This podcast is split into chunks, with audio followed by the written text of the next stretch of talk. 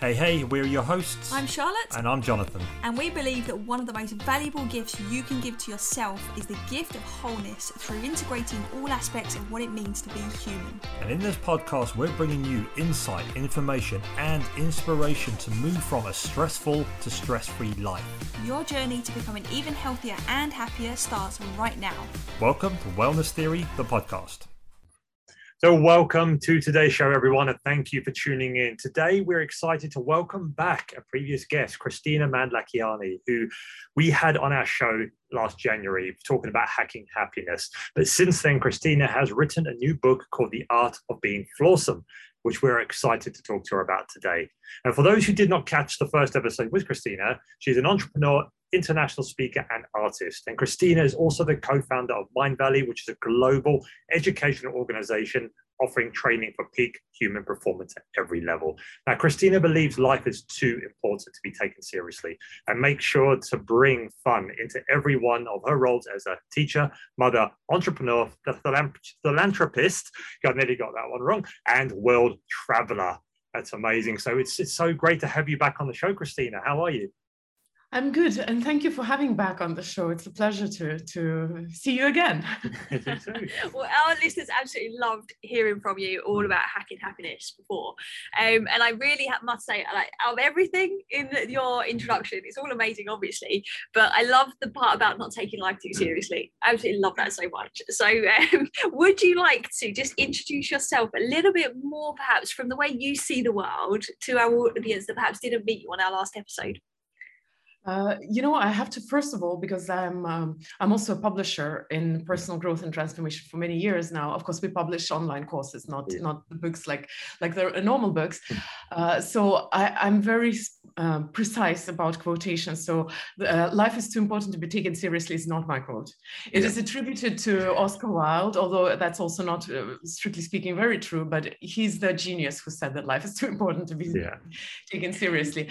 And I've loved this quote since I was uh, in school since before I even found out about personal growth and transformation. I was born in Soviet Union, so very traditional kind of uh, upbringing. And for us, anything anything non-academic was considered unserious, not not serious enough. Which maybe is why I enjoyed the quote by Oscar Wilde, because if life is yeah. too important to be taken seriously, maybe the unserious things are the ones that need to be explored a little more. I love that.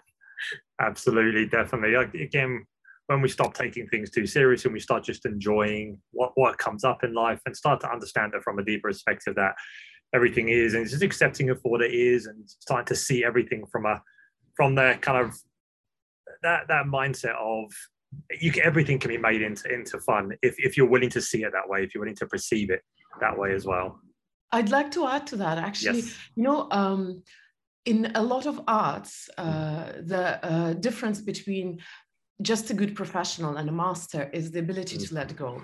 So nice. I was about 36 when I decided to learn a harp, uh, and harp has this very interesting technique uh, where you play a, a, sequence of arpeggios very quickly, and it's kind of hard to play if you're taking it too uh, strictly, because on one side you do want your uh, fingers to hit the right strings, but on the other hand it will it will not sound proper if you if you try too hard mm-hmm. and that's a very interesting contradiction about life which goes beyond just having fun it's uh, it's uh, well life is a contradiction in essence everything in life is uh, is is a contradiction.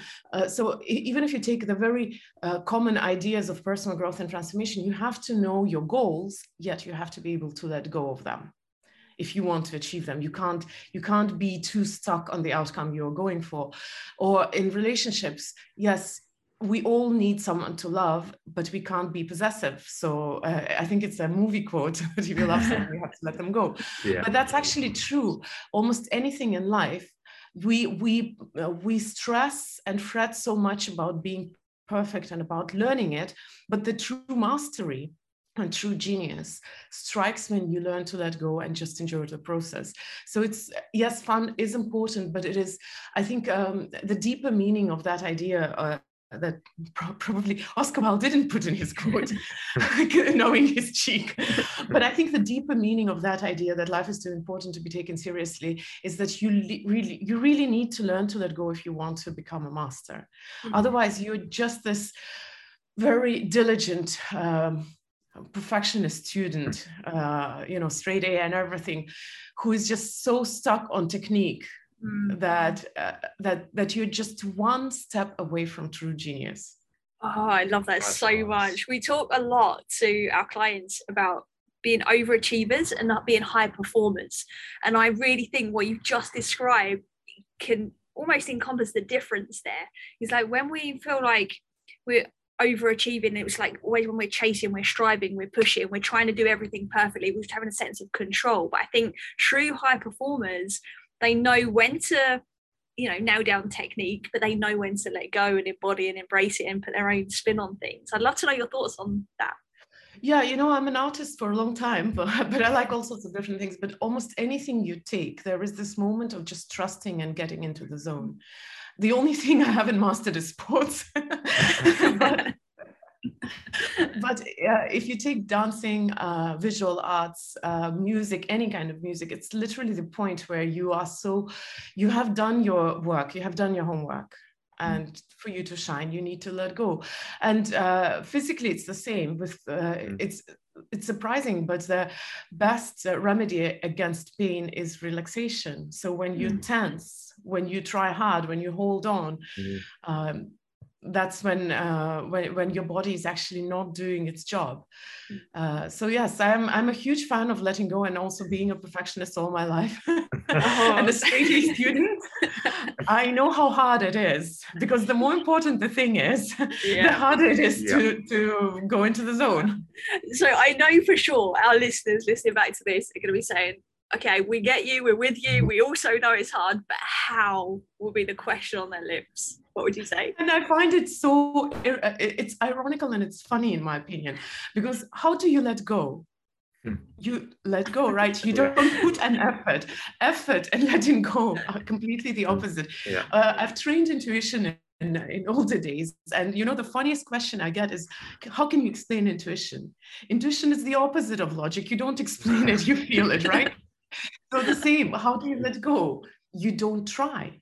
Exactly. It's exactly the opposite. If you try hard to let go, you can't. Just stop holding on. exactly. It comes back down to that perfectionism thing is where you want a process to let go. It's you want to, it's, it's got to be something to work towards, but it's not. It's it's that concept where as human beings we struggle to get our head around is let go. You just choose to let go. Um, mm. and that's something obviously like we we find ourselves as well from time to time going in, are we are we surrendering? Are we letting go? Are we really? And then we go, oh no, we're not because we put an expectation to the letting go. So we're no longer letting go. We're trying to control it. so it's very, very, it's so it's so funny. Um, that, that whole concept of every as a human being, we always want to say, I'm I'm, I'm surrendering, but this has to happen. Or I'm surrendering, but I want this to happen. It's like, no, no, that defeats the object. It just let it let everything go and just go with the flow. yeah, I'm let. Am I letting go properly? Yeah, exactly. we just complicate things so much, don't we? It's, it's incredible. I would well, say. Uh, I think I think there is a natural moment where you have to let go, where you're just uh, so exhausted that you mm. can't uh, you can't do anything, and maybe uh, it doesn't happen often, thank God.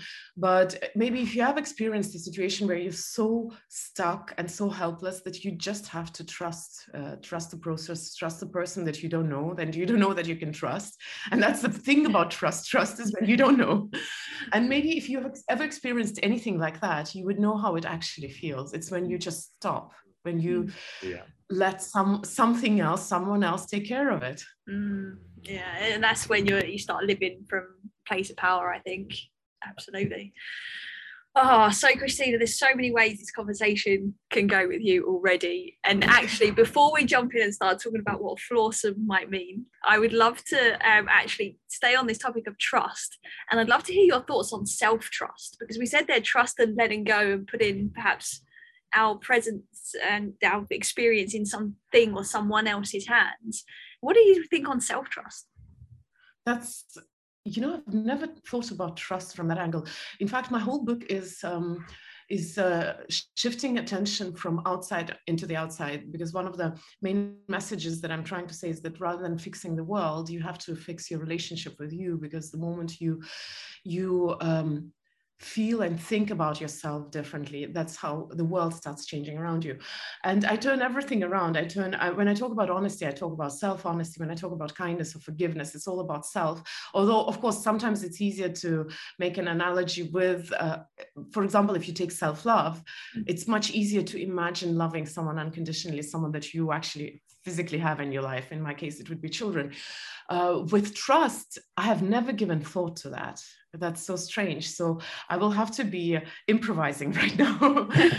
But but i think it is uh, it, it is definitely the opposite of perfectionism. It is definitely the opposite of uh, of trying to be in control of the processes of the things and just um, you know, I, I, guess my struggle with self-trust is uh, swimming. I had uh, experience of uh, suffocating as a baby and then uh, almost drowning as a toddler. So mm-hmm. I've always had very hard relationships with with water. And I remember, sorry for name dropping, but I remember Richard Branson was teaching me to swim.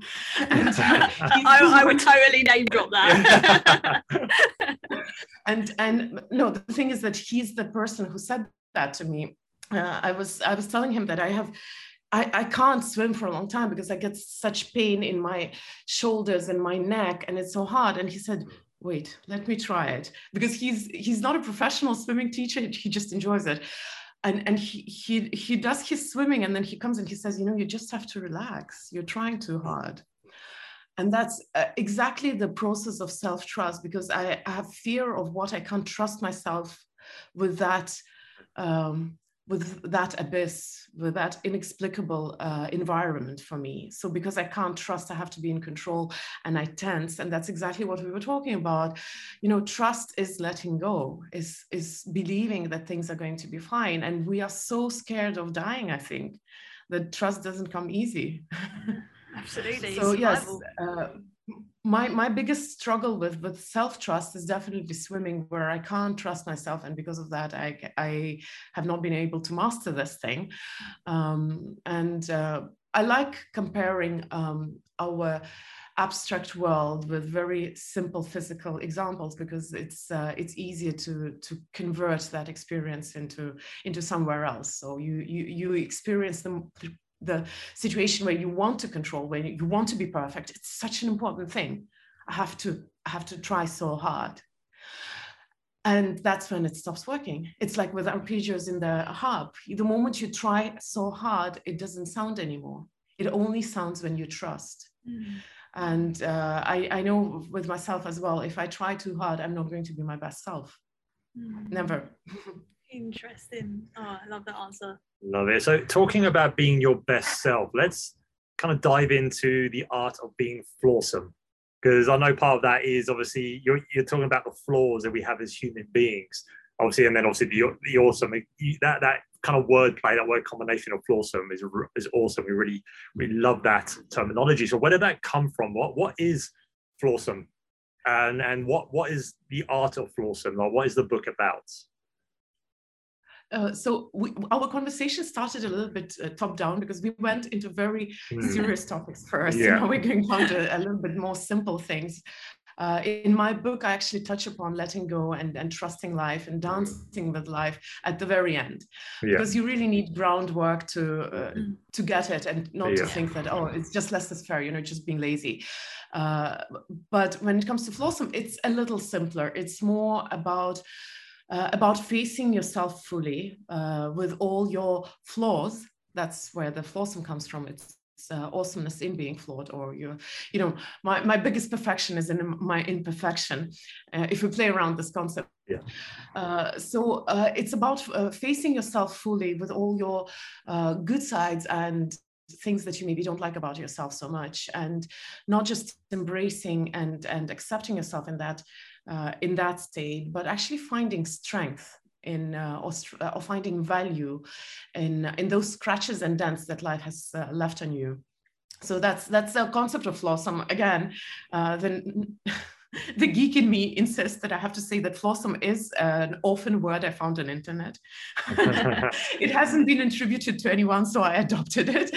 I don't even know in which shape I took it, but it's flawsome with an E in the middle because there is still awesome in it. I love that because you're really um, you're shifting the narrative, aren't you? Because there's you know in personal development as well. There's there's often different approaches to things, naturally so, but you a lot of people are always trying to fix their flaws, right? They try and fix a problem. They feel like they need to be fixed. But actually, what I'm understanding what you're saying is actually there's value in every part of us. And perhaps if we was to face it and shine a light on it, then perhaps we could actually live a bit more authentically. Would that be right? Uh, yes, and you your question just triggered so many different thoughts that I would like to chase. Uh, and one of them, I'll just drop it without going deep into that, is that I don't believe anybody needs fixing because mm. fixing implies brokenness. I think yeah. people need healing, which implies actually woundedness, not brokenness. But leaving fixing and, and healing aside, um, I think that we sometimes, uh, especially in personal growth, we're so fascinated by the idea of perfection that we don't realize that perfection creates uh, the dragons. Uh, it is the source of the dark. It is the source of those things that we are ashamed of later. And uh, to give it again, to give a very simple analogy, uh, when you fall in love, there is this process where, you know, uh, we all by default have an idea of an ideal, ideal or a good partner even if uh, we haven't uh, vocalized it or written down like you know my ideal partner has to have this this and this and this. When we find a person who matches our even subconscious thought of what it makes to be an ideal partner for me uh, we start ticking those boxes. Oh this person is perfect and we start falling in love. And of course in the beginning our hormones help us with that process. So every time we see a red flag we close our eyes we ignore it because we are still we're still willing to fall in love with a person willing to fall in love with that ideal but uh, because of that process, because of being drugged, and because of closing eyes on obvious red flags, because we want to fall in love, uh, some time passes. I think uh, they say it's about a few months uh, down the road, where we start seeing things for what they are. And we start seeing that uh, the person that we have been falling in love is not a picture of perfection they are actually a real human being with their flaws.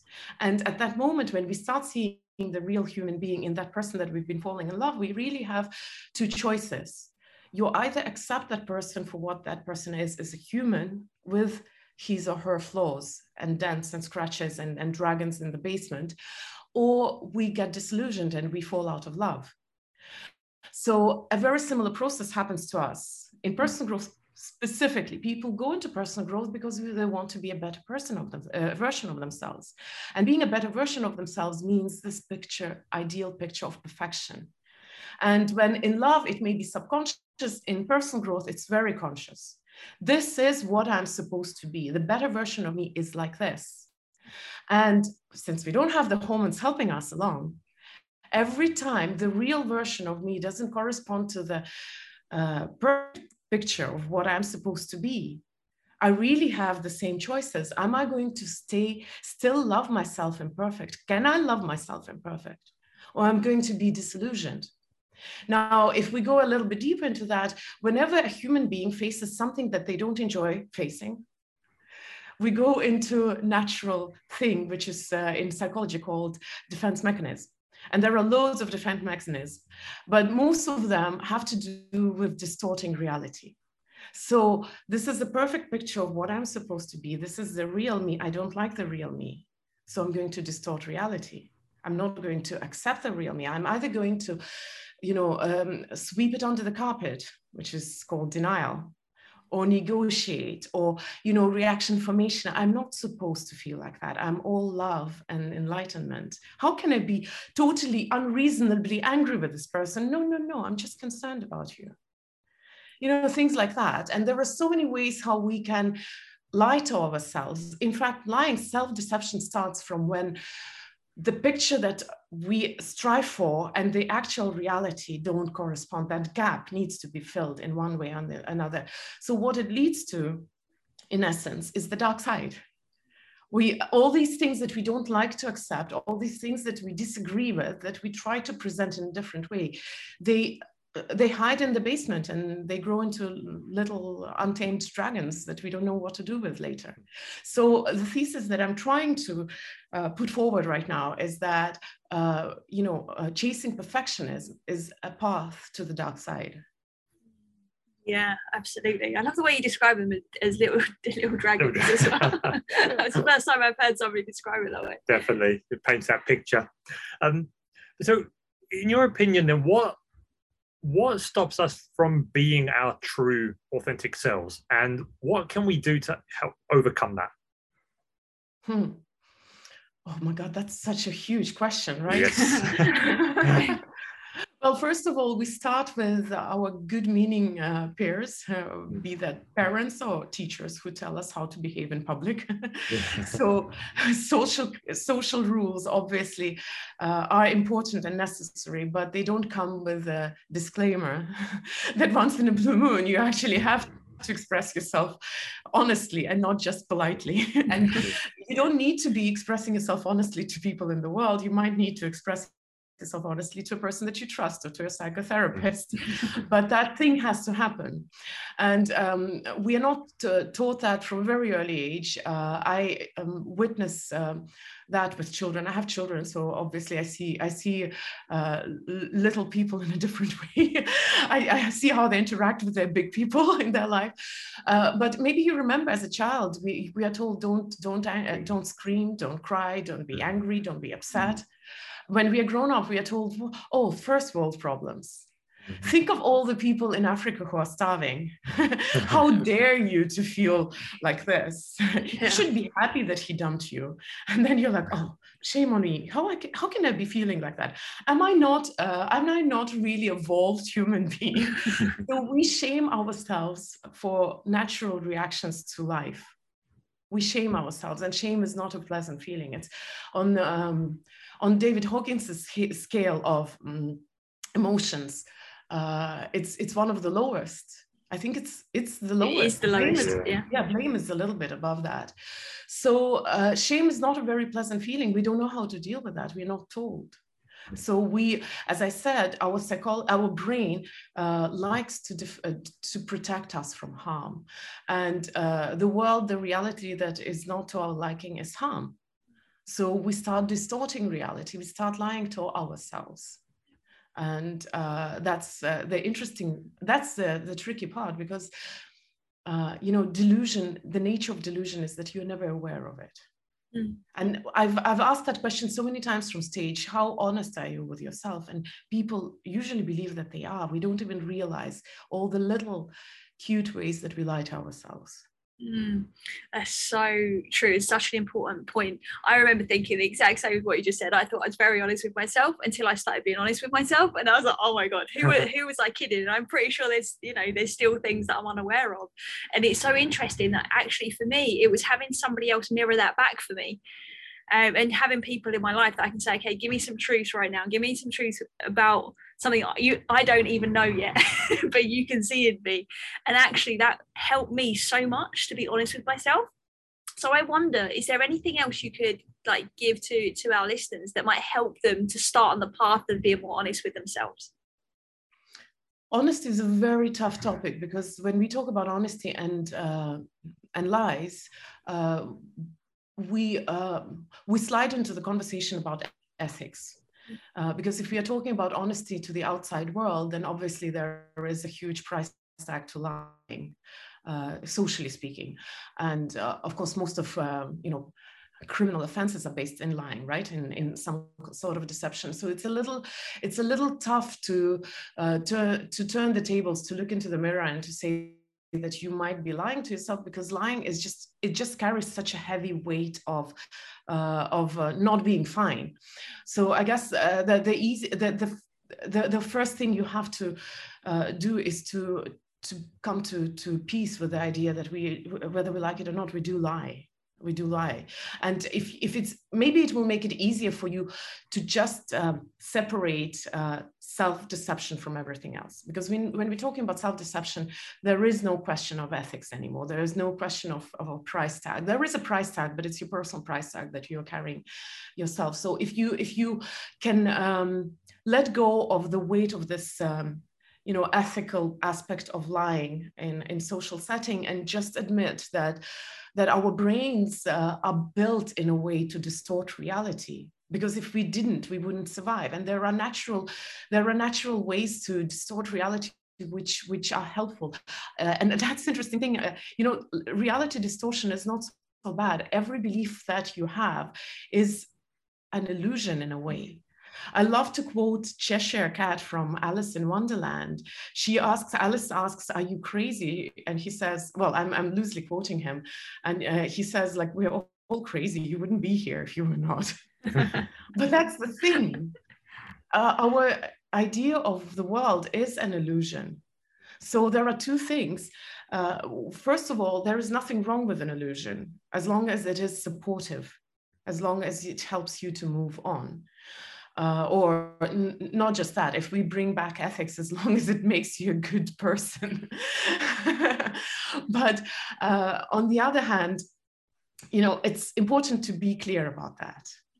So, for example, I don't like aging, and I've decided that I, I am done with that bullshit. I love that. I don't believe in it.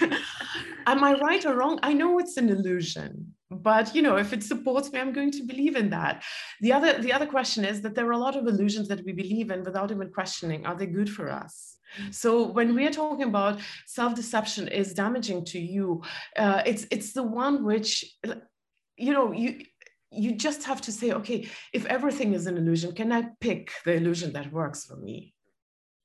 Uh, but again, we are being on the surface a little bit right now. Being honest with yourself uh, is it's it's practice. You need to to start practicing. It's not going to happen like this. Uh, it's uh, you you notice you notice situations and you ask yourself, is that the truth?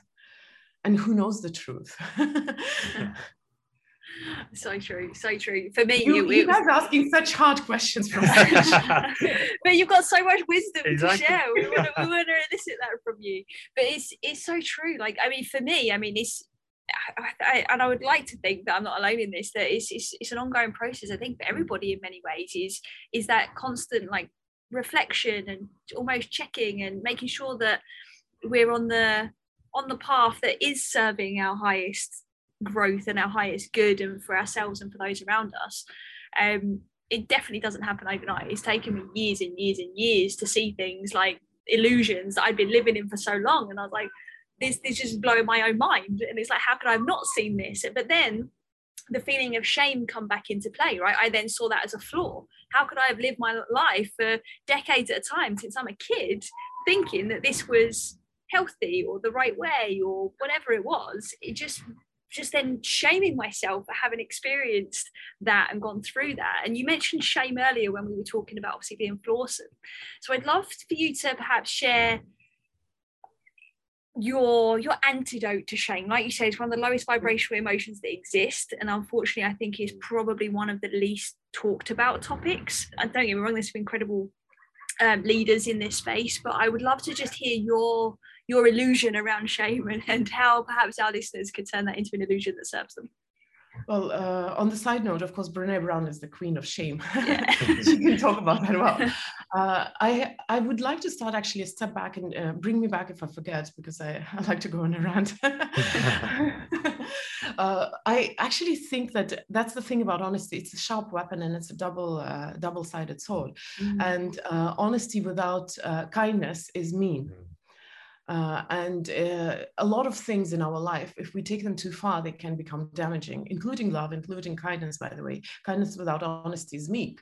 So uh, when I talk about uh, honesty, I always, as a warning, bring in the very necessary component, components. You can't wield honesty without kindness. And also, even before you go into honesty, it's very important to realize that there are almost no absolute truths, maybe except the subjects that uh, Stephen Hawking was talking about in, in his uh, studies and researches and books. Uh, and, and he's talking about, you, you know, the, the way the universe is built and, and how the planets are moving around. Apart from that, there's barely any absolute truth. And that's the thing uh, with honesty without kindness and without without um, and and there is so much absolutism god i can't know don't know how to pronounce it but we we believe in absolutes and we we go out there and we say this is the truth and this is my truth and it's you know the, the concept of tough love and whatnot uh, it, it lacks two things. One, the humble realization that there is no absolute truth. And what may be true now may be wrong in different circumstances for a different person at a different time. Uh, the other thing is the kindness. And in my opinion, kindness can help a lot on a personal growth uh, journey, in, including with the questions of shame. It's just a question of learning to be kind to yourself. But one more antidote, which actually helps, I think, a lot, is to replace judgment with curiosity. Mm. If we do things not out of uh, you know, when you say, I have to be better or I shouldn't be doing that, that comes with judgment. When a child is learning to walk, do you tell the child you should be walking at this age? No, you you under, you're understanding when the child falls down because that's the way the learning process works. But when it comes to the perfect me, oh my God, God forbid. Am I not supposed to be perfect right like this straight away? We go with judgment into personal growth and transformation, into to our own journey. But if you replace judgment with simple curiosity, and you do things not because I have to do things pers- uh, perfectly, but because I'm curious, how's it going to feel? How's it going to be? What if I try it another way? And curiosity is so much easier. Uh, so much easier on us and here we could go into into a, a, different conversation about you know what makes us grow there are two two ways to to raise a child you can raise a child through punishment or through encouragement Punishment makes you uh, move through fear because you are afraid of punishment more than uh, you're afraid of movement. Encouragement has the word courage in it. It gives you courage not because you're afraid of something, but because you know that no matter what you do, no matter how hard you fail, you can still be loved well in childhood it's the parent who can give you love no matter what you do. In grown uh, when we grow up we have to learn to to give that unconditional love to ourselves. Yeah, I love the way you're uh, you, like you referred to children, and I think we all have our own inner children in a sense, don't we? All of these uh, perhaps flaws that we've masked over over time, you know, they they show up, because they they want that love in many ways, and I think it's it's beautiful that you you've shared the the kids just in relation to that because I think it's powerful to just reflect that back inward as well. Definitely, I think when you're playing, like when you are brought up under that kind of guise of punishment, that's when you start to see your flaws as a bad thing, as you're a broken person. But like you said, when you are, when you're encouraged as you grow up and you're taught to not see things as good or bad and see think everything as a as a as an opportunity to learn from. That's when you can start to see your flaws as an opportunity to grow yes. and to know that you are like your flaws are a part of you and, and they can be used to, to help you grow instead of to think oh okay i need to fix this i need to fix this and i think that's where a lot of i think in life stress comes from um when we're so oh okay I, I want to go for this promotion but i can't because i'm scared of interview. I'm scared to talk. I'm scared to do this or this or this or this. I've got all these little things. Okay, I'm just going to stay in my lane. I'm going to stay in my little box in my comfort zone and not grow anymore. And so I'd love to kind of get your perspective on the relationship between our flaws um, generally and the role stress has to play in that. Mm. Um, I think uh, you know I would take it a little bit further because even even the idea that uh, you can use flaws for growth is based in judgment. Mm. Uh, and uh, I, I know it's again it's um slippery slope mm. and since I don't believe in absolutes you always have yeah. to take things as you know there are exceptions or there are way uh, the, the, the, there are the opposites of the same uh, of the same phenomenon so when it comes to uh, your dragons in the um, basement, what I want uh, people to understand that very often they're not the flaws that need to be repaired or changed. They're just the, the they're just the core of what you are. They make you what you are. I used to say I was a recovering perfectionist because I thought perfectionism was a flaw until I realized that I cannot recover from that. It is what it is. So my question is not to paint my dragons into bunnies or train them into bunnies, but to just uh, tame them to be able to to ride them if I have to. So I am still a perfectionist. I'm not recovered, and I will never recover. But I have learned the rules how to live with it, and have to how to find uh, strength and value in them. Uh, and that's and that's the the shift that I, I think that we as a humanity need to learn to to make to stop uh, villainize everything which is uh, off the norm. Uh, and to see the, the, the value in the things which are maybe broken maybe flawed. Imagine if everyone was perfect it would be like stepford wives right? Wouldn't that be a scary thing to see? Very. Very often your mistakes and you yeah. Uh, you, you, surviving or you thriving or you getting out of these flaws or you taming your dragons that makes you valuable to the world. And i know like you know as a speaker and i've shared stage with some of the best speakers in the world because our stage is just uh, super cool. But but i remember years ago uh, not that long time ago a few years ago i would always feel inadequate going on stage. I would look at the best speakers in the world look at how they are and remember that I come from an obscure background. I have a very strange accent that some people really hate. And I would feel so small and so insignificant. Uh, until one day I remember I was fretting going on stage. It was a big event. And I hid behind the corner of the building just not to see people and to breathe myself into existence. and then this lady passes by and she's like, Oh, that's you. I'm so looking forward to your speech. And then she says, You know, you're so relatable, and the way you talk, I feel like it's me talking, like you're talking to me. And I realized that my, me not being like all the other speakers, not coming across as the super polished person who has been staged, who's even who's even you know little flaws are staged and polished because you know exactly how how everything what kind of reaction you you you create in your audience that that is my value mm. and only when i embraced my value and i came out and I, I i, thought i am different but that's what makes me valuable mm, I love that. that's that's when i found strength in my dragons rather than going and training them out of myself and i've got uh, i've got public speaking training from the best teachers in the world. And I guarantee you, not one, from three that I can think of right now. and I could make it, I, I could be a little clone of them, of course. I'm a perfectionist, I could be anything. But does the world need another clone of a good speaker? No. They need you.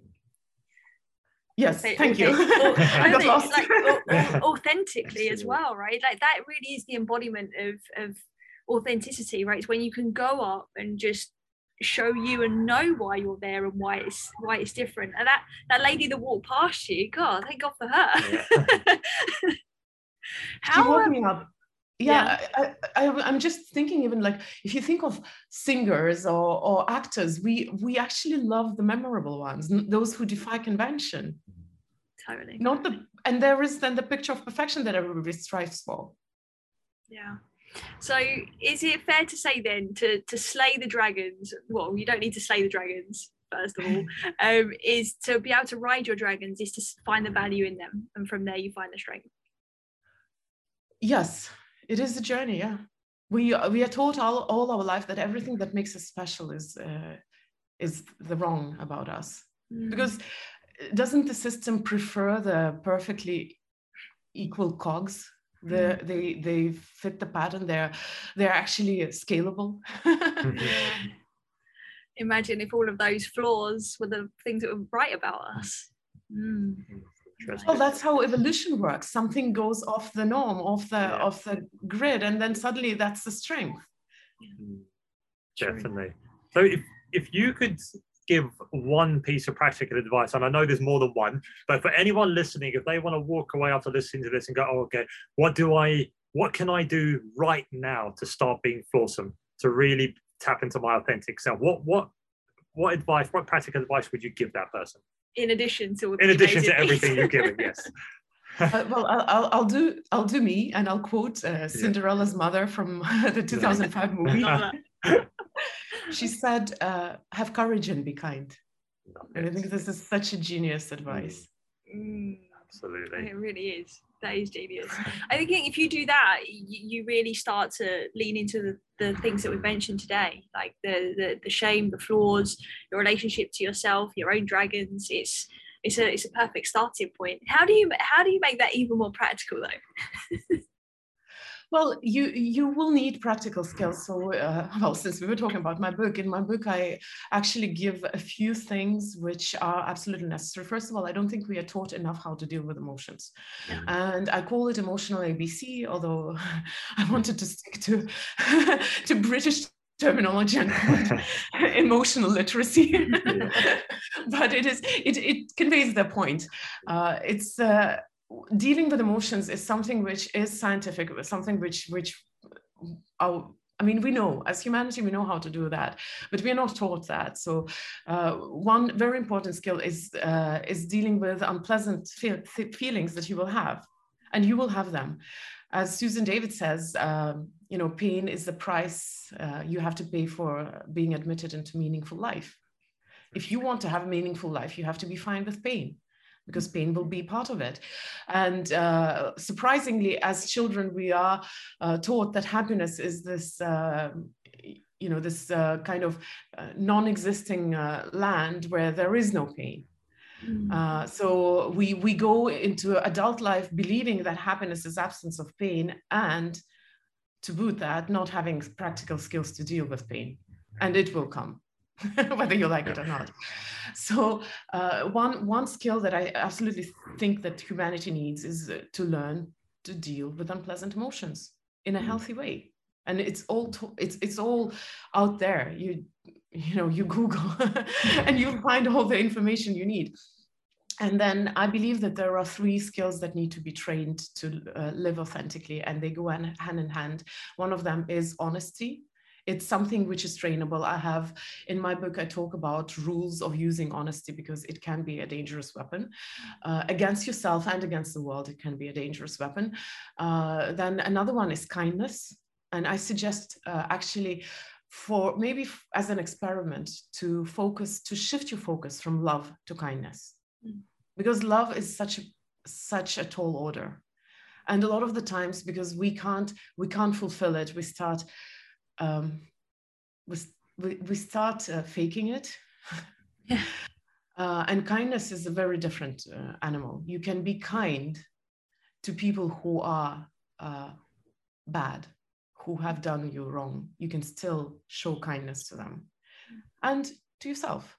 If it's hard to love yourself, try kindness. Mm. It's much easier to be kind than to be loving.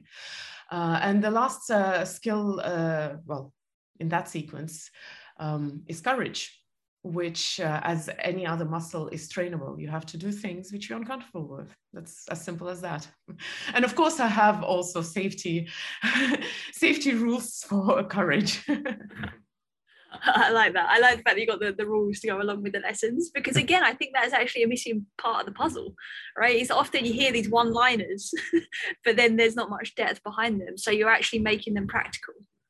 Well, we we live in the world of one-liners, right? We, we like give me give me a magic pill. Uh, yeah. of course, I'm sure that uh, chemistry is going to reach the point where you can, uh, you know, drug yourself into perfect happiness and fulfillment. And we are looking for that in so many ways. Shortcuts is our favorite thing, but that's that's. Uh, I'll, I'll quote, quote my friend Vina. you can Google her; you won't find anything. She says, life is simple and deep, but we make it shallow and complicated. Mm. So the more we go for shallow truths, the more complicated it becomes. But if you have the courage to dive deep, you will find that everything is so simple. But you need honesty, kindness, and courage. Oh, love that. I'm just letting, letting, that soak in a little bit. I'm so totally going to be listening to this back on replay before it's um, published again. um, so, Kristina, what, what do you think the world would look like if everybody was, was to embrace their flawsome?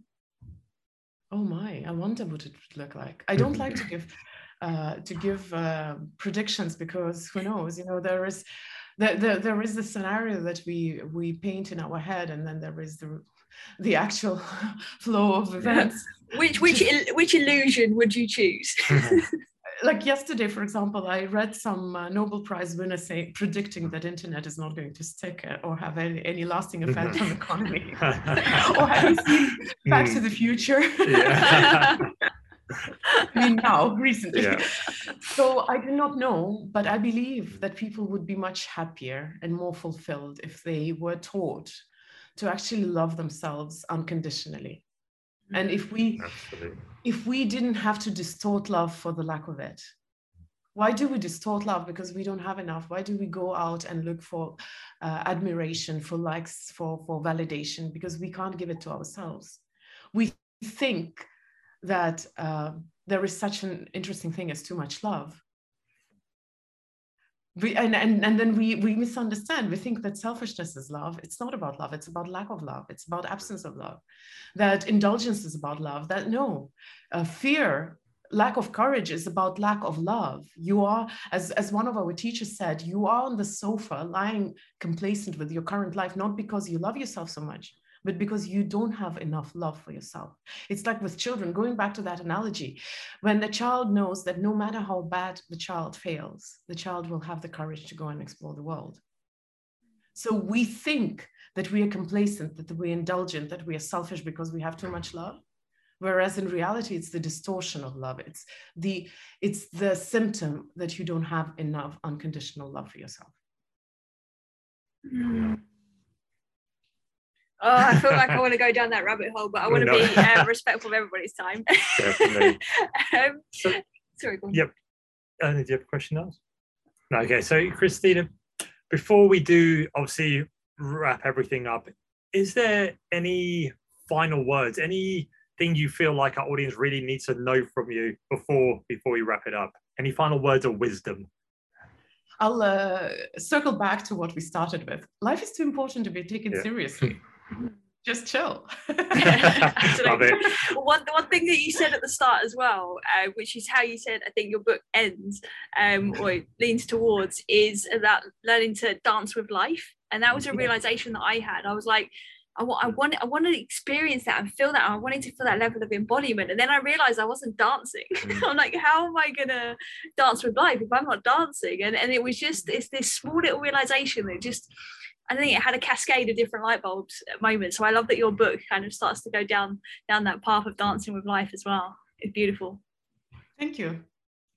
So where can our listeners find you and your new book? So I have uh, my website, kristinamand.com and Kristina with a K. Uh, it's the Estonian way of spelling my name. and uh, if you put slash book, uh, I haven't started pre-sales yet because it's uh, uh uh, you know, aiming at New York Times bestsellers is a long and complicated yeah. process. but uh, but if you want to read my book, and I uh, I do talk about a lot of the things in the book that we talked about, and in, in some topics I go much deeper, uh, then uh, then you can just leave your email, and uh, I, I promise in my in my first email that you will receive is that you know I'm not going to desperately sell anything because I. Um, I, I really believe that that I have a message and I believe in my message. And if you want to to read the book when when I open pre-sales, I'll let you know. And that's literally what what you will find on the kristinamand.com slash book. Perfect. We'll add that to the show notes as well, so people can easily add their email and eagerly await your book. Yeah, you absolutely have a message, yeah. like 100%. there is no doubt. Everybody listening, please get on that email list. We're on that email list now, and definitely can't wait for it to, to come out. So um, yeah, we'll be we'll be first in line, yes. probably for anybody else out the way. thank you so much. It was such a pleasure talking to you, and thank you for such uh, tough questions. thank, thank, you, you for, great answers. Yeah, yeah, thank you. Thank, thank you for the work you're doing. If you enjoyed this episode and you haven't done so already, hit that subscribe button so you never miss an episode. Then share it with a friend who you think might benefit. Spread the word. That's how we're going to impact the world by helping each other. We appreciate you so much, and as always, unconditional love and wellness to you.